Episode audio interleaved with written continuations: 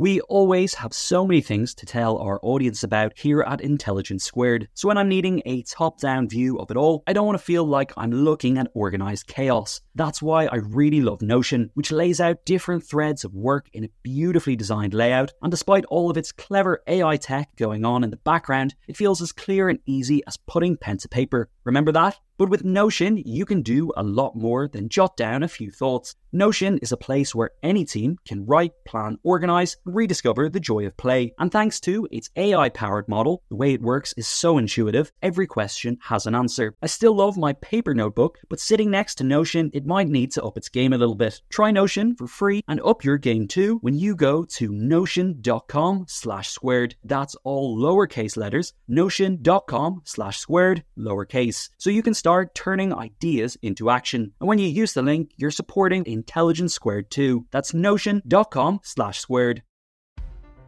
If you love the Intelligence Squared podcast, you can support the show and help us do what we do by hitting subscribe via Apple Podcasts. And in return, you'll get bonus content, ad free listening, and early episodes too.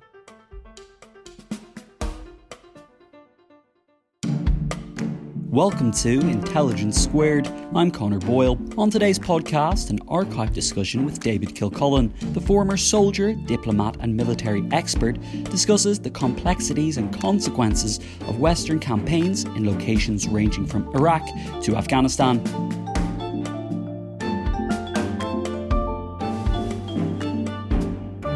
This month will mark a year since the Taliban takeover of Kabul in August 2021 and the chaotic withdrawal of Western forces from Afghanistan. We'll be discussing the issue further with British Afghan social commentator Shabnam Nazimi, war correspondent Jeremy Bowen, and journalist Paul Mason in the coming days. But first, we're revisiting a discussion from 2020 which looks at the nature of past Western interventions and the guerrilla warfare resistance that has followed. David Kilcullen is an expert and author on unconventional and guerrilla warfare. A former soldier and diplomat, he was a senior counterinsurgency advisor for the US during the Iraq and Afghanistan wars. In 2020, David joined Carl Miller of the think tank Demos to discuss the themes of his book, The Dragons and the Snakes How the Rest Learned to Fight the West. Here's Carl with more. David, hello. Hey, how are you? Very good. So you were described on a Al Qaeda um, messaging board as uh, Petraeus's Australian mercenary.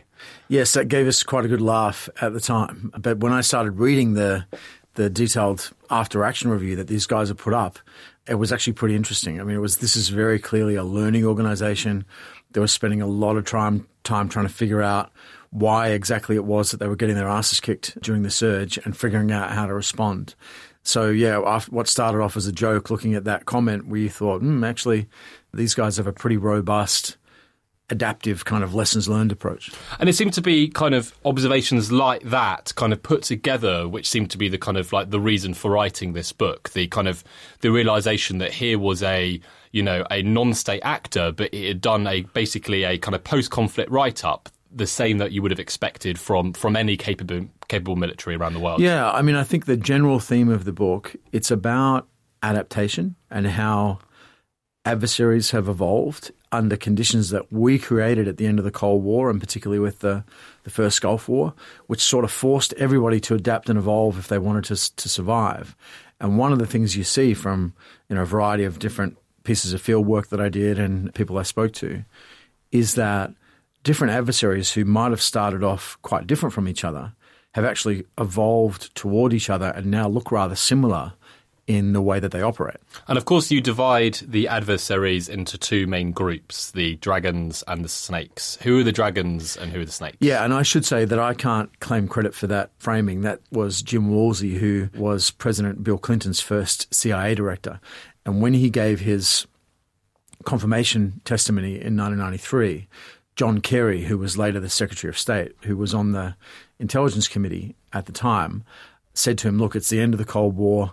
We're in this post Cold War environment. What do you see as the threat picture that the US will need to deal with? And he gave this extraordinarily prescient testimony, which you can see online, and said, We've slain a large dragon, talking about the Soviet Union, but now we find ourselves in a jungle full of snakes, and in many ways the dragon was easy to keep track of. And he talks about weak states failing states and non-state actors like terrorists and criminals and you know drug smugglers and all that, and says that's going to be you know the snakes will be the problem set of the 1990s, and he was incredibly accurate in his predictions of what that would involve. What I'm arguing in the book is that we lived in an environment that was kind of defined by Woolsey snakes from 1993 through the invasion of Iraq in 2003, right up until about 2013, so 20 years or so. But now the dragons are back and they've watched us struggle in Iraq and Afghanistan and elsewhere.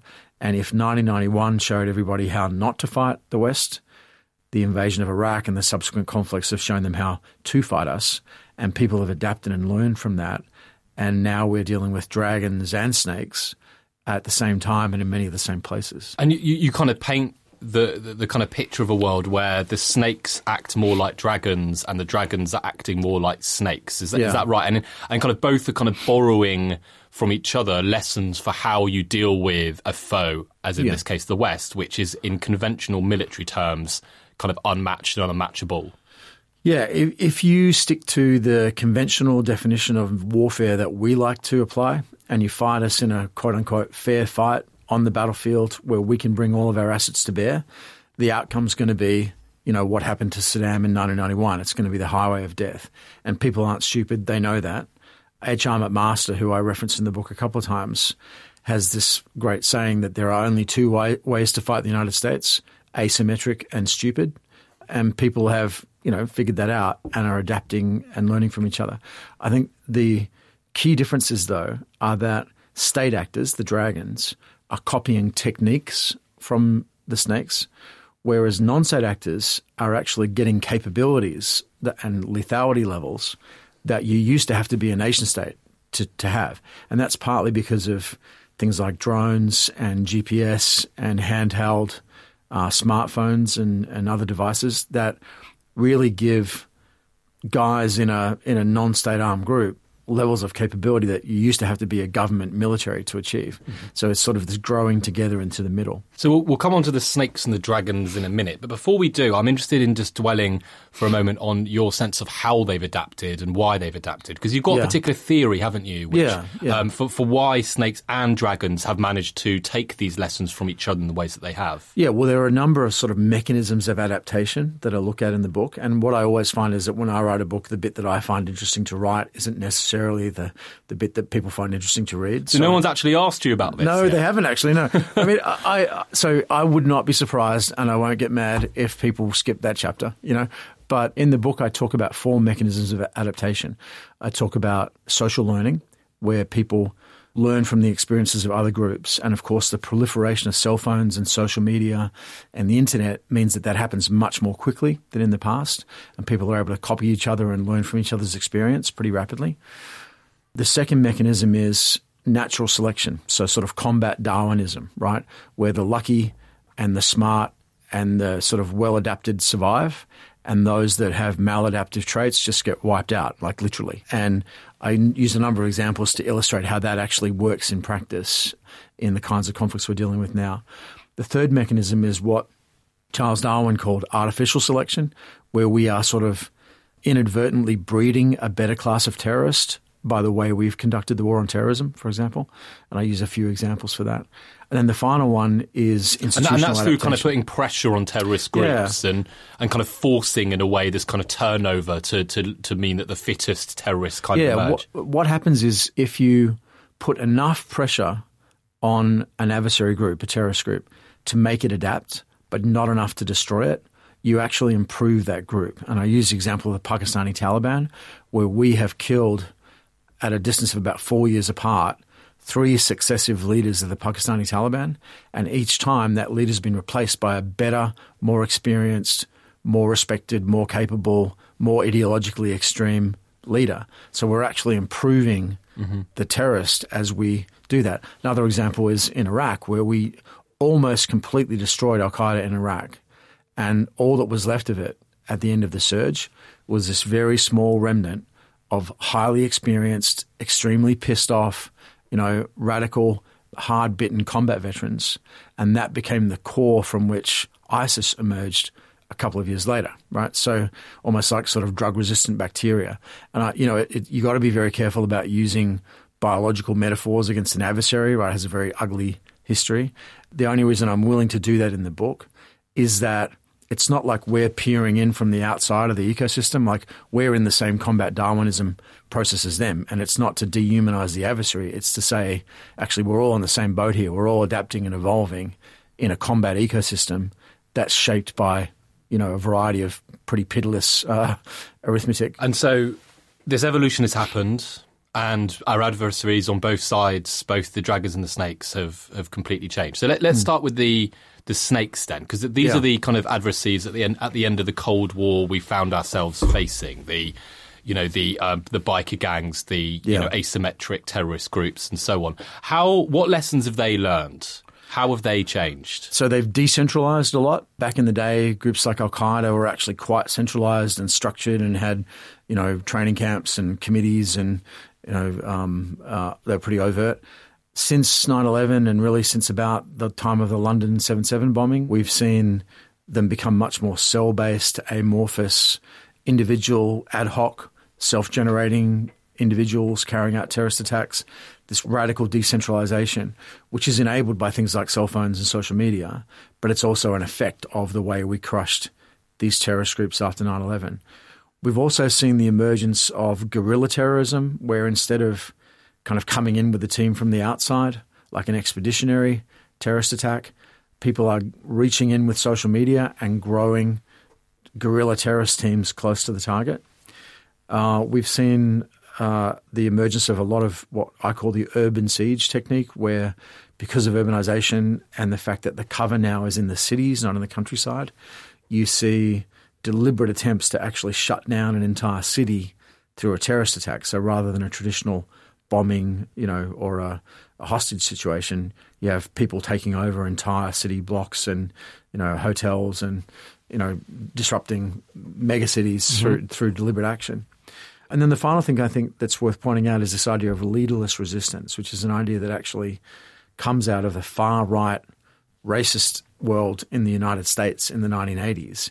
And it's the idea that when you're going up against an adversary that's constrained by the rule of law, you can have a legal group that's out there that doesn't break the law, that doesn't engage in violence itself, that through like the freedom of speech just puts out targeting lists and techniques and uh, ways to operate, and then individuals can just self-generate and carry out their own attacks as they as they like. And that's been really something that we've seen, particularly in Europe, in the last five to ten years. And that's kind of like so. So they've learned how to kind of hit harder at the same time as being much harder to spot or to be to be striked against yeah. by you know. Um, I suppose legacy militaries in a sense yeah, that, that big, were just designed to take on other state adversaries. The big strength that an insurgent or a terrorist group has is it's really hard to see. The big weakness it has is it doesn't have a lot of firepower. In the last 20 years, we've seen increasing access to lethality, you know, firepower, for individuals. And at the same time, the very flood of connectivity and massive amounts of internet traffic and cell phones and so on actually makes it ha- easier for these groups to hide in the clutter of social media networks and in in big cities. So it's a it's a different environment now, and you've got a more lethal but also harder to see adversary out there. And so these were the kinds of organisations that, especially post 9 11, the entire security and military architecture was rebuilt to yeah. to, to to to kind of combat, weren't they? Mm-hmm. And and and so you you kind of suggest in the book that as we pivoted towards this threat in such a decisive way, we actually left a blind spot, which were those old dragons that yeah. might have been pushed to the kind of um, to the sidelines by the by the end of the Cold War, but they never actually went away. Yeah, so if in the 1990s we were focusing on a variety of, of snakes, after the invasion of Iraq, we really narrowed our gaze to just one snake, right? It, you know, international Islamic terrorism. And while we had tunnel vision on dealing with that threat and on sort of digging ourselves out of a hole of our own making in Iraq, we were so bogged down and focused on that that we didn't really have the bandwidth to think about anything else. Now, I should say people were trying to think about it. They were just so overly committed to all the, you know, the problems of Iraq and Afghanistan and so on that we just didn't have time. While we were bogged down like that, China, Russia, North Korea, Iran were not bogged down. They were much free, you know, freer to think about how to react and adapt. And there was a process of conscious adaptation that went on in particularly in Russia and China in response to watching us struggle in Iraq and Afghanistan. And in the book I draw a distinction between wartime evolution, which tends to be kind of tit for tat, unconscious, reacting to an adversary, and peacetime adaptation, which is conscious and concept led. And this is an idea put forward by a guy called Steve Rosen, who's one of the leading theorists of military adaptation in the US. But if you apply it to the period since the Cold War, it really reinforces his point that there's kind of two modes, right? A wartime mode and a peacetime mode. We've been in wartime mode ever since 9 11. Our adversaries have been able to have that freedom to think and, and experiment while watching us struggle. And their main thinking and experimentation has been around actually how to borrow t- the techniques and philosophies of the snakes. So how to kind of open up new theatres and, and modes of combat which were kind of subkinetic or certainly subconventional. Yeah, sub threshold, we could say, right? Right. I mean, the the there is a significant difference between the Russian and the Chinese approach. The the Russian approach is about riding the edge of detectability, making what you do incredibly ambiguous, so that you can always deny what you're doing, and you can achieve political goals without actually exposing yourself to a major military retaliation. So the way they ran the seizure of Crimea, for example, or the way they've operated in Syria, many times they've avoided going sort of right up into the extremely kinetic level of warfare. They've stayed down in the shaping kind of threshold level. Hmm. In the Chinese case, you see something different. You see the Chinese defining our way of war, and there's a great book called The Unrestricted Warfare, which I quote at length, that two Chinese senior colonels wrote in 1999, which later formed the basis for a Chinese warfighting doctrine that's called Three Warfares. They basically had analyzed the Western way of war and identified a number of weaknesses in the way we operate and said, let's not compete directly with the West in that area. Let's go outside the boundaries of what they consider to be warfare. So things like strategic real estate acquisition, manipulating drug smuggling, acquiring technological capabilities that allow them to define global technological systems, acquiring economic, political, and informational tools, uh, cyber warfare. All these things are all laid out in this book in 1999. And you think how long ago that was. It was the internet, the, you know, more or less the infancy of the internet and pre social media. But they were already thinking ahead and thinking, how do we get outside of the American focus and the Western, you know, sweet spot into areas where maybe Western planners won't even realize they're at war, but they certainly by the time they do, it'll be too late. And I think this is one of the most striking parts of your book is the idea that actually conventional combat, all those tanks and planes, they're actually just the very tip of an iceberg of what we would now have to understand to be great power conflict. Yeah. And so that that that iceberg just descends deeper and deeper, doesn't it? And and you kind of enter a world which is um, kind of uh, blurry and, and uncertain. But but uh, warfare's been stretched, isn't it, since the end of the Cold War? What what we even think warfare is has become stretched further and further to include more and more parts of life. Yeah, it has, and I think we've, in some ways, we've stretched the concept of war to the point where it's it's kind of hard to get your arms around, hard to grasp exactly what you're talking about, right? If if everything's warfare, then nothing is, you know. But another way of thinking about it is that Western countries tend to have a particularly narrow, battlefield centric, kinetic view of what warfare is, and our adversaries have realized that we're extraordinarily dominant in that space. So it's sort of avoidance behavior. They're looking for other ways to to expand the envelope so that they can confront us without, you know, drawing a a major uh, destructive response. So I think that's true of the Russians. It's true of the Chinese. I talk a bit about Iran and about North Korea in the book as well, and they, in their own ways, have also been adapting in the same fashion.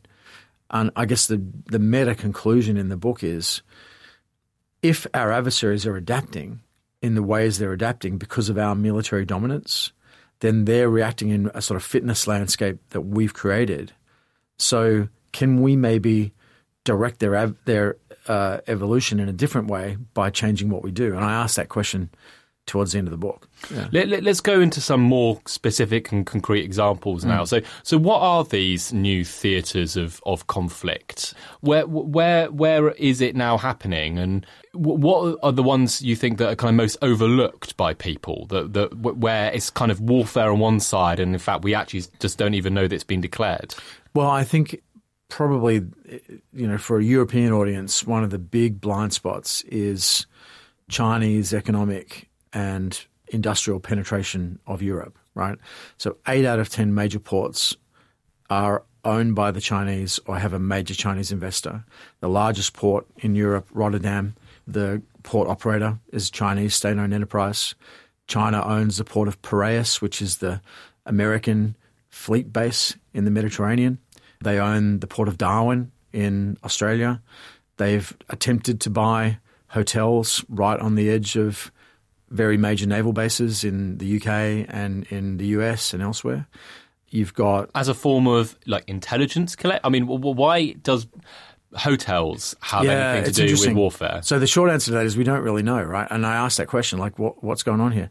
Actually, in the US, maybe they just want to buy hotels. Well, indeed, and the, the part of the part of the issue here is that all this stuff is unproven and at some level kind of unprovable, right? Because it's ambiguous. It isn't covert. So in the US case, the US decided that China buying the Hotel Del, which is in Coronado in Southern California, was a threat to the US national security because it's the hotel's right in the middle of a very dense concentration of naval power. And so they blocked that purchase.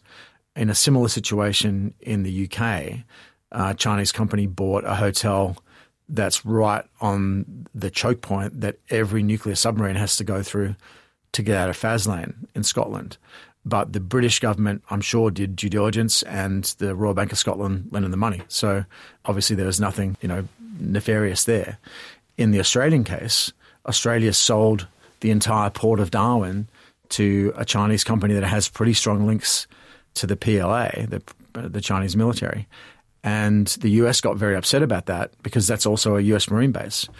I think my best or my favorite example, though, is in the Northern Marianas in the Pacific, which is a little American Commonwealth territory.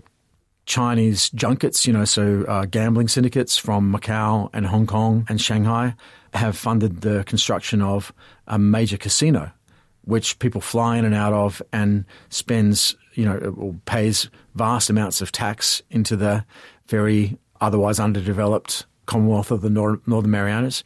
That's about 100 miles from Guam, which is a very, very major U.S. naval base that the Chinese have always been very worried about. So it's almost, in that case, I think you can suggest that this is about putting economic pressure on people who are working closely with the United States to say, you know, there's, there's downsides to your relationship with America. It's sort of using economic soft power to uh, counteract American hard power. Have we just all been kind of asleep at the wheel throughout all of this? You know, has there has there been you know as as adversaries have kind of pivoted in all these really important ways? It kind of it's implied in this narrative that we basically, not knowing that war's been declared, have developed absolutely no defences to conflict which has kind of strayed outside of the conventional kinetic ones which we're used to dealing with. Yeah, I think if you have an environment where your adversary has a much broader definition of warfare than you do, then two really dangerous things can happen, right? On the one hand, your adversary can be engaging in warfare, but you don't realize it because your definition of warfare is so much more narrow. And so you, until before you know it or before you realize it, you're already in a major conflict and it's too late to adapt. That's one problem. I think even worse is if you have a much narrower definition of warfare than your adversary, you can be doing things that you think are perfectly normal peacetime interaction like trade wars, for example, or locking up executives from a phone company because you don't like their relationships. These are all things that we've been doing lately to China. And if, China, if, if your adversary has a much broader definition, they can interpret these things as acts of war. So you can actually end up with two powers fighting each other when neither wants to actually fight each other, but they are sort of talking themselves into a conflict because of the way they've defined conflict differently. And I think that's the big risk here. I mean, if you look at China and you look at the United States, for example, it's pretty clear neither one wants to fight the other.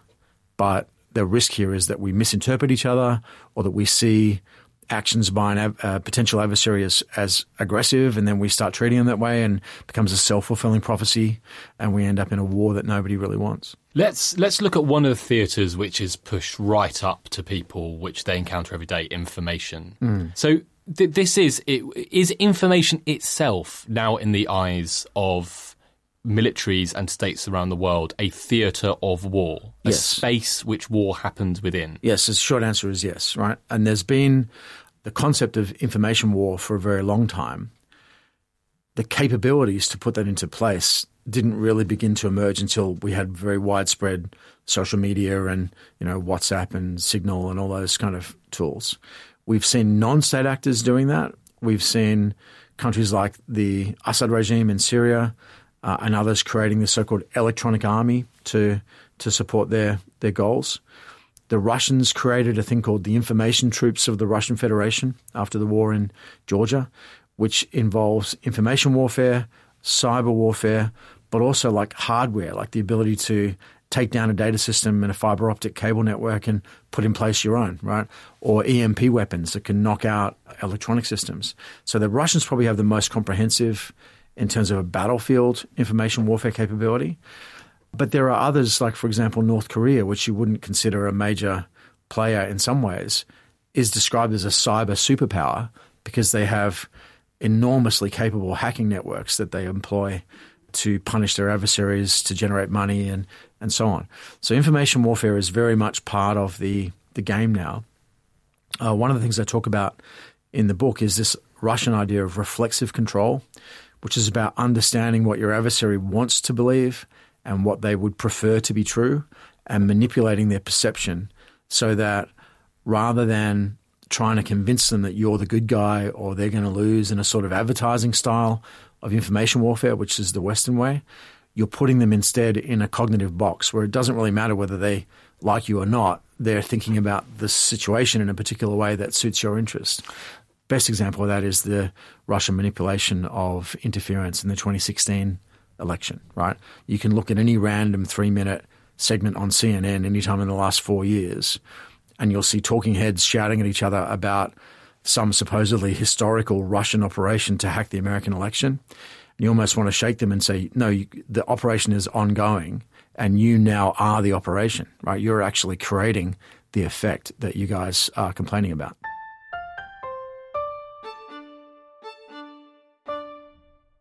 Would you like to support Intelligence Squared in what we do? Well, just hit subscribe on Apple Podcasts and you can listen to Intelligence Squared ad free, enjoy exclusive bonus content, and get weekly episodes in advance too. Hit subscribe and we'll see you on the other side. The events calendar is filling up here at Intelligence Squared, and to create each one, we obviously rely on some brilliant guests and onstage talent. But behind the scenes, there's also a producer, a production team, and the budget in the mix too. You've got to keep an eye on all of that stuff in one place. NetSuite is the number one cloud financial system, bringing accounting, financial management, inventory, and HR into one platform, slashing manual tasks and errors. And you can cut the cost of maintaining multiple systems because it's super easy to get started. NetSuite exists in the cloud, you see, no hardware needed, so you're cutting IT costs too. That's why over 37,000 companies have already made the move. And now, by popular demand, NetSuite has extended its one of a kind flexible financing program for a few more weeks. Head to netsuite.com slash squared. That's netsuite.com slash squared. netsuite.com slash squared. Sponsoring the show for this episode is Marquee TV. Marquee TV is a streaming service with a difference. It's bringing you the top tier of performing arts straight into your living room or onto your device. So think dance, theatre, music, anything you might find in the West End, Broadway, or maybe a cool little experimental space too, but saving you the cost of a few tickets as well. I've got happily a bit lost in their vast library of performances, exclusive interviews, and behind the scenes content. Choreographer Jonathan Watkins' interpretation of George Orwell's classic 1984 was pretty cool, and I love the dance piece, Sutra, inspired by the skills of Buddhist Shaolin monks. And we've got a special treat for our listeners. Marquee TV offers three months of access for just 99 cents. That's right, three months for only 99 cents with the code SQUARED. Simply visit marquee.tv and use the promo code SQUARED to dive into the world of arts like never before. Bring the arts home with Marquee TV. So, how big and monumental a kind of shift is this? As as as militaries began to see kind of information as a theatre of war, not just a tool of war, not as something which is used within a conflict, but actually where the conflict itself happens. You know, and began to talk about information maneuver or information dominance or moral, cognitive, psychological mm. struggle or all, all these different concepts. How how important was that as a as a, almost like a starting point, which will change um, the whole way in which information ecosystems work and the nature and quality of information that we're all going to actually be confronted with? Well, I think it's it, it's a very important turning point, and I'll make two points. One is that we're now in an environment of what you might call fragmented reality, where it's not that we all agree on what reality is and we disagree on whether that's good or bad. We are all in our own echo chambers where our version of reality may be completely incompatible with somebody else's, and the facts that we're relying on, that we have no doubt are true, might be completely different from somebody else's, to coin a phrase, alternative facts, right, that, that are out there. That's one issue. The other issue is that with urbanization and smart systems and the emergence of sort of GPS connected and internet connected microcontrollers that run a lot of the information systems, but also the hardware and the infrastructure of modern life, we're now at a point where you can actually do lethal kinetic damage to somebody with just a cyber attack, right? So in the old days, it used to be that, you know, the worst thing I could do to you with a cyber attack was to screw with your data. Now I can turn the gas on in your apartment and then turn your toaster on and, and blow you up. Or I can, you know, open the drawbridge as your car's driving across it. Or I can take down the electrical system and knock out your ability to ventilate a building. You know, there's the, what we call SCADA systems, right? The little microcontrollers that run modern infrastructure. They're on the internet. In many cases, they're talking to other devices on the internet. And we've seen the emergence of what you might call cyber kinetic warfare, where you're doing cyber attacks that have a direct lethal kinetic effect, and you're simultaneously doing kinetic attacks to target a cyber system. So it's become much more blended, right? So back in the day, we used to talk about cyber warfare as if it was going to be a standalone thing. What we find now is it's just an adjunct maneuver space alongside air, land, sea, cyber, space. They're all integrated. And you've got people who are both simultaneously shooting people using space systems and targeting your information as part of a seamless blend of tools in a combat environment. The Russians are probably the best example of that right now in terms of how they've operated in Ukraine, but there are others. Yeah. Well, air, sea, land, space, snakes and dragons, dragons and snakes. We've kind of heard from you that in many ways we've just been wrong footed by adversaries since the end of the Cold War and certainly since our kind of monofocus on radicalism as terrorism since 9 11. How do we begin to fight back? Now, we, we, we've just kind of been speaking about information warfare, and that seems to be a good place to begin. Yeah. Um, it seems like an area which is inherently just just essentially easier for autocracies to win in than us. You know, we've got with all the tanks in the world, all the planes in the world, our the thing that's constraining us isn't technical capacity, is it? It's the law and it's it's the reputation of our militaries and liberal democracies. How do yeah. they start moving in the information space? Well, I actually I have a slightly different point of view. I, I actually think that autocracies do rather badly in the information space. Classic example would be Hosni Mubarak, who just, just died re- recently, who was the president of Egypt, when the Arab Spring began to get going in early 2011, there was a series of sort of days of rage where people would come out on a Friday and protest on the street. And in late January of 2011, in response to that, being an autocratic government, they had the ability to do this. The Egyptian government just shut down the internet and turned off the cell phone system. And what happened was five times as many people as before came out on the street. And if you talk to people about what happened then, they'll say, well, before the regime did that, it was just a bunch of protesters and we didn't really think much about it. But then they took our fucking internet, right? and they took our cell phones away, and that pissed everybody off, right? And the second thing they said to my research team when we were talking to them was they made it so that in order to figure out what was going on, you had to go out on the street. You couldn't just log on and, and see what was happening. So it actually massively backfired, right? The Syrians learned from Mubarak's experience. So Syria used to, during the height of the civil war, selectively shut down parts of the internet and parts of the cell phone system to see who would jump from one system to another and try to track people. And they created an electronic army to to counter the rebels in Syria. But they also had a, a, a bit of a struggle, right, in terms of losing credibility, nobody believing what they said anymore, people trying to organize in ways that would get away from you know the government narrative. And I think we've seen something rather similar in Hong Kong, and we're seeing something right now in China where there's a pretty serious collapse of public confidence in the Chinese government's communications around the coronavirus by ordinary Chinese who no longer believe what they're seeing on the state-owned media. So I think if you are if you are authoritarian and you want to control the information flow, you can't afford any mistakes, right? And it's very hard to do that in a way that maintains credibility. If you're a democracy, well, you're not actually trying to control it in the same way. And so people sort of accept mistakes and differences of opinion and you know the fact that sometimes sometimes people get things wrong. And it's not all undermining the credibility of your your political system. It's just you know that's how it is. It's messy. And so I think there is actually some advantages in the information space to being a, democracy. But I do think that what we're seeing now is a deliberate targeting of social cohesion and political unity by these actors who are trying to push us into corners where we all hate each other. There's a great book by a guy called Matt Taibbi, who's a um, journalist for Rolling Stone.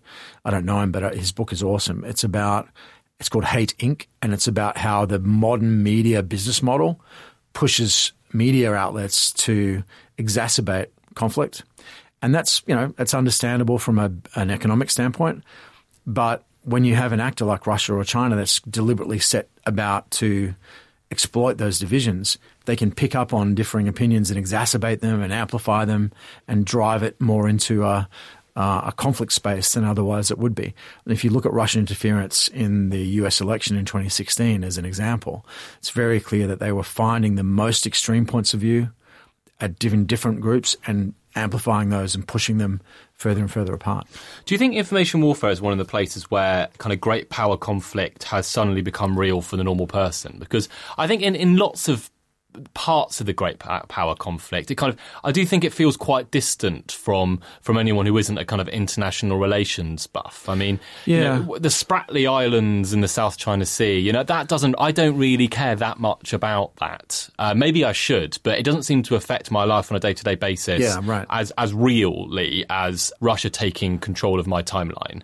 Right. Well, so think it was Trotsky who said, "You might not be interested in war, but war is interested in you." you know? so I think this stuff doesn't matter to the ordinary person until suddenly it does. You know, you know the shooting of some minor Austro-Hungarian duke in a Balkan city in June 2014, uh, 1914 didn't matter to anyone until suddenly it did. You know, and started the First World War.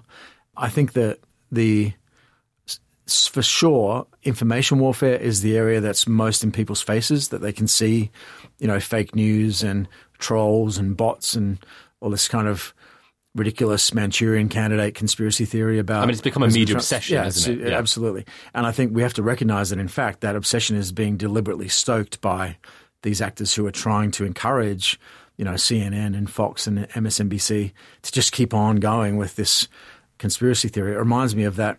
Remember that NASA Mars rover that was supposed to last for 90 days and it ended up running for 10 years? I do, right? yeah. Yeah, it's sort of like that. I think this is supposed to be a short term, temporary Russian operation back in 2016. And I'm sure there are people slapping each other on the back right now in some dacha outside Moscow and saying, hey, this thing's been going for four years, you know, we're amazing. And it's because we've been amplifying it, you know, for our own reasons. I certainly think that's one of the key areas. I also think this idea of national resilience is an area that does confront a lot of people. Perhaps not here in the UK, but if you live in any of the Baltic states or in Scandinavia, you'll be seeing publications coming out from your own government talking about if war comes and how to organize resistance. There's a thing called the Estonian Defense League, which has you know people in every village that are preparing for the potential of resistance warfare if Russia comes in. The Swedish government just published a series of things on this. So uh, up on the Russian frontier, you know, in, in, in Eastern Europe and in the North, this very much front of mind that you might start to see this kind of stuff. If people have the opportunity, I'd recommend a wonderful Norwegian soap opera called Occupied, which is about the Russians invading Norway and what happens.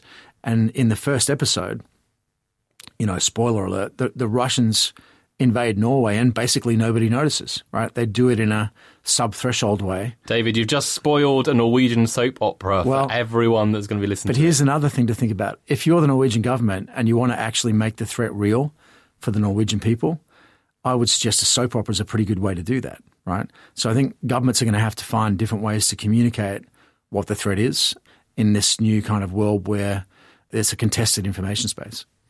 But uh, what about these other? That, that's tanks running across the border, which I think everyone can kind of, if not feel is an immediate threat, certainly could see could see why that would be wor- worrying. But what about all these other parts of the new like liminal conflict, as you call it? What, Yeah. Why should I care if the Chinese own a port in Rotterdam, or Right, well- if the Chinese, if the Russians build a, a hotel overlooking a military base in Faslane? Yeah, Chinese in the case Oh, of Faslane. Chinese. Yeah, but well, maybe maybe you don't need to care, right? And this is the point about it being ambiguous. So I'm very careful to say in the book, I'm not suggesting there's anything nefarious about any of that. In fact, there's a way of thinking about it that says it could be protective, right? So let's imagine a cyber attack by China on the major port systems in Europe, for example, just a hypothetical example. Well, most of those ports are actually run by Chinese companies now. So China would be costing itself billions of dollars a week to shut down Western port systems with a cyber attack. So that actually suggests that by being economically integrated, we're less likely to see that stuff, right? So it actually may be a good thing to see that level of of integration, right? Thought they'd be essentially attacking themselves. Yeah, they'd be attacking themselves. Another, or a more aggressive way to make the same point would be China's created a whole series of vulnerabilities for itself by creating all this property ownership and infrastructure all over the world, but particularly in Europe. And at any point, any European government could just nationalize that property and, and punish China. So, in fact, it's like they've exposed themselves to integration with the West and potentially made it less likely that we'll see conflict. Now, this isn't the first time we've seen economically integrated systems. And in fact, you know, they do sometimes go to war with each other. One of the classic cases is in the early 20th century, Lloyd's of London, the big shipping insurance firm, actually insured approximately two thirds of the German merchant fleet. And they found themselves asking just before the First World War if we go to war with Germany and the Royal Navy sinks the German merchant fleet, do we have to pay up like to German ship owners? And the answer they got from from uh, the law lords was yes, yes, you do, right? So they were we were very economically integrated immediately prior to the First World War, but it didn't stop us fighting each other. Did they actually have to pay up? I don't think they did. This is all described in Liaquat Ahamed's book, um, Lords of Finance. But you know, in the event, I don't think people had to pay up. But the point is that we often think that if we're economically integrated with someone, that means by definition we won't go to war. Sometimes it means that. Sometimes it just means that it'd be much more painful when we do. You know. What does the fight back look like? Do, do, do our militaries have to move into all these new liminal spheres? Do we have to start buying ports and hotels too? I don't think we need to start buying, although there are militaries out there that do own those. But no, I think it's important to say that the adversaries that I'm talking about here aren't solely doing liminal and asymmetric. They're also doing conventional modernization, right? So, you know, the Chinese are building aircraft carriers. They've got a much bigger submarine fleet now. They've invented an entire new class of missile that can knock out a carrier at sea, you know, 2,500 miles away. So they're, they're, they are still in the conventional space. And that's true of the Russians too. They've got some of the most advanced armored vehicles on the planet. They've got extremely capable tactical nuclear weapons. You know, they're, they're, a, they're a real conventional, traditional threat also.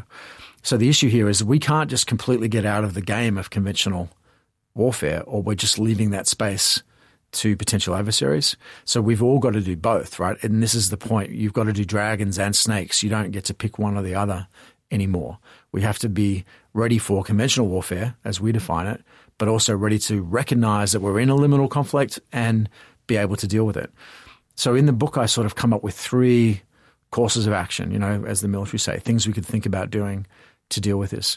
The first one's what I describe as doubling down, right? So just spending more, getting more stuff, paying more money, building more tanks, you know, and just just sort of trying to overwhelm them with even more conventional military capability. And I argue that that's not going to work. If we're already at the point where adversaries have adapted to our traditional way of war, then doing more in that traditional space isn't going to help. It may, in fact, just accelerate the problem. The second one I talk about, and I, I, use a military slang term here, is embracing the suck, right? So recognizing that we're probably going to decline, that our adversaries are going to get more powerful, and just accept that, deal with it, and manage the decline and look for kind of a soft landing. I also suggest that that's not probably going to work either. If you look at traditional examples of a major global empire reducing in strength and someone else taking over, there are examples, like, for example, the the Greek city states being succeeded by the Romans, where actually the Greek, Greeks had a pretty decent life under under Roman control. It worked out pretty well for them. Or you can look at the British Empire sort of handing the baton to the Americans after World War II, and Britain then recovering from a period of, of you know overstretch. So certainly there are examples. But the problem is if you survey the landscape now, it's pretty hard to see who we would hand over to that would be both strong enough to take over the mantle and friendly enough that it wouldn't be a disaster. It's also not clear that Russia or China wants to be uh, the next United States. You know, they actually critique that that model, you know, in itself. So I, I say that's probably not going to work either. And then I suggest a third option, which is what I call going Byzantine.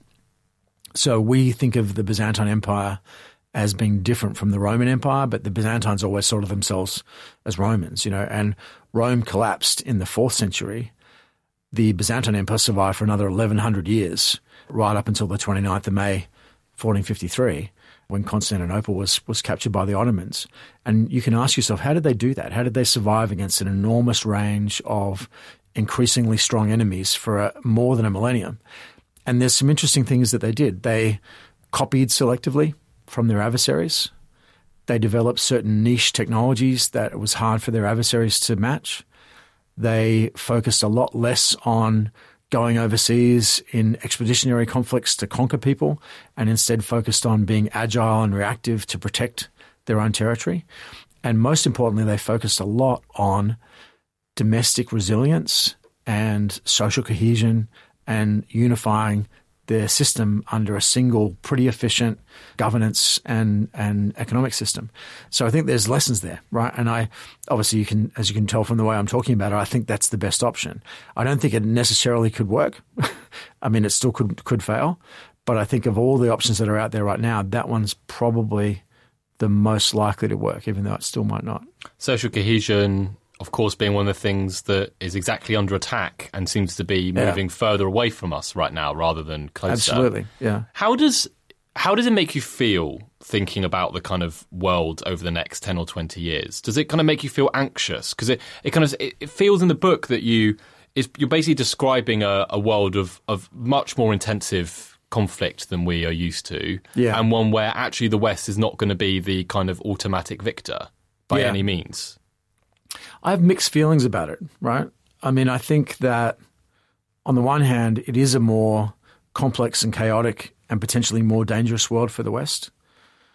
But I also look back on the almost 30 years since the end of the Cold War, and it's kind of hard to paint that as a period of success, you know, for the world when we were the sole dominant military players. I mean, obviously, there's been a enormous expansion in economic prosperity and in democracy and in things like you know women's reproductive freedom and you know child health and all sorts of. So I'm not suggesting it's been bad in that sense, but I do think we found ourselves bogged down in a series of inconclusive, unsuccessful conflicts that have just continued to soak up our capability and. You know, you can imagine an alternative history where instead of deciding that we were going to be the sole superpower and projecting force everywhere and getting into everybody else's business and all that, Instead of that, we'd focused on resilience, prosperity, social cohesion at home, we'd tried to set an example for others instead of invading and forcing democracy down their throats at the point of a gun. And maybe that would have worked out better, you know? So in a modern environment, in some ways, not being the top dog, not being the apex predator in the in the ecosystem, might turn out to be a better space, not only for uh, Western people but for Western militaries as well. But do you think, kind of, in do you think military policy and foreign policy itself needs to become more politicized? And I know I'm asking this to essentially a you know a soldier scholar um, yeah. and and someone who knows how important it is for militaries to get on with the task of war fighting. But I mean, speaking from the UK perspective, in the last series of general elections that we've had, I can't really remember any debate about military or foreign policy really at all. I mean, there's there's not much kind of contestation around it. Um, and I guess that it doesn't really rank on most people's kind of radar of things that they either really care about or the reason why they vote for whoever they vote for. Yeah, I mean, war is fundamentally political, right? That's the difference between war and just random violence, you know, that it is political. And I think it was Clemenceau, you know, the French prime minister in World War One, who said war is too important to be left to the generals, right? And in a modern context, what that means is it's not a purely technological or technical activity that's just civil servants and bean counters and professional military people. Everyone has a role in being part of a national conversation about what do we want the military to do, what, what, do we want it to be for, and how does it translate into better outcomes for, for us. At the end of the book, I quote General J.F.C. Fuller, great British general, very innovative, one of the inventors of, of the tank uh, corps and, and author of some really important concepts in the late period right after World War One. Also had a bit of a flirtation with Nazism in the Second World War, so we don't necessarily want to take all of his ideas to heart. But one of the things that, that Fuller said was that the you know, channeling Saint Augustine, the object of war is not victory, but a better peace, right? And he was making the point that battlefield victory is the first step. You need to be translating that battlefield victory into some kind of enduring positive political outcome, or you're actually not winning. And what we've been doing is very successfully winning battles, but continually failing to translate those battlefield successes into enduring political outcomes that our populations are happy with. And frankly, soldiers you should it's un it's dangerous to leave decisions about that stuff to soldiers. This is one of these areas where I have my opinions, but I, I it's not up to me or any other military person to say what the British people should decide or the American people should decide about what they want their military to do. That's has to be in a democracy. It has to be a conversation among ordinary people and their elected representatives. I think the role of military scholars and of a book like this is to sort of tee up the issues and say, these are the things we need to be thinking about, but then to step back and let people, you know, have that conversation in the only way that's really legitimate, which is, you know, in a in a in a democratic society, it has to be elected leaders and voters that make those calls.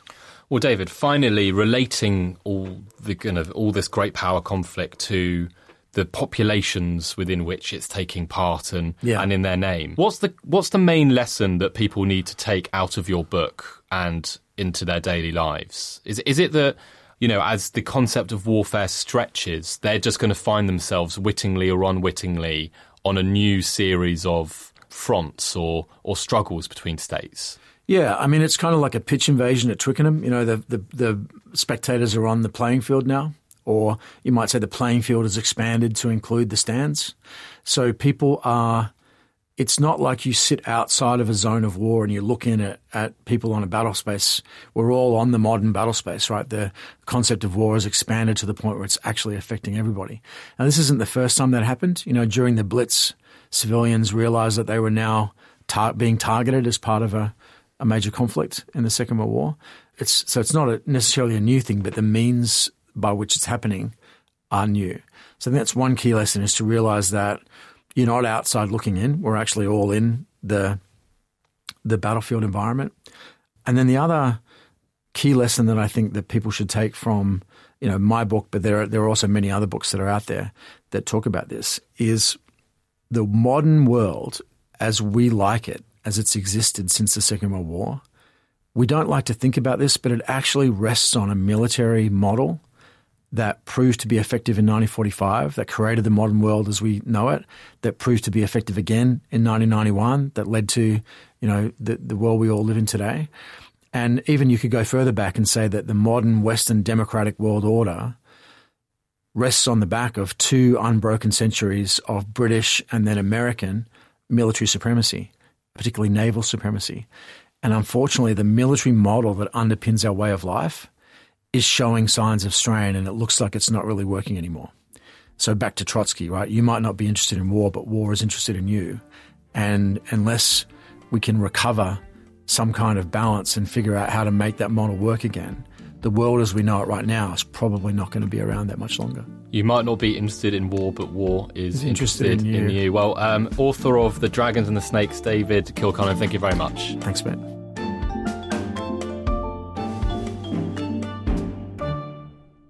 If you'd like to support us in providing a home for passionate debate, deep discussion, and answering the big questions that really matter, do consider becoming an Intelligence Squared Premium Podcast subscriber today. For just a small amount each month, you won't just be directly helping us continue to do what we do, you'll also be getting exclusive episodes each month ad free listening, and early access to. Currently available via Apple Podcasts. You just need to hit the subscribe button. And if you're not an Apple user, don't worry, we're working on something for you too. Thanks for being a listener, supporting Intelligence Squared, and you're just one click away from getting some exclusive extras too.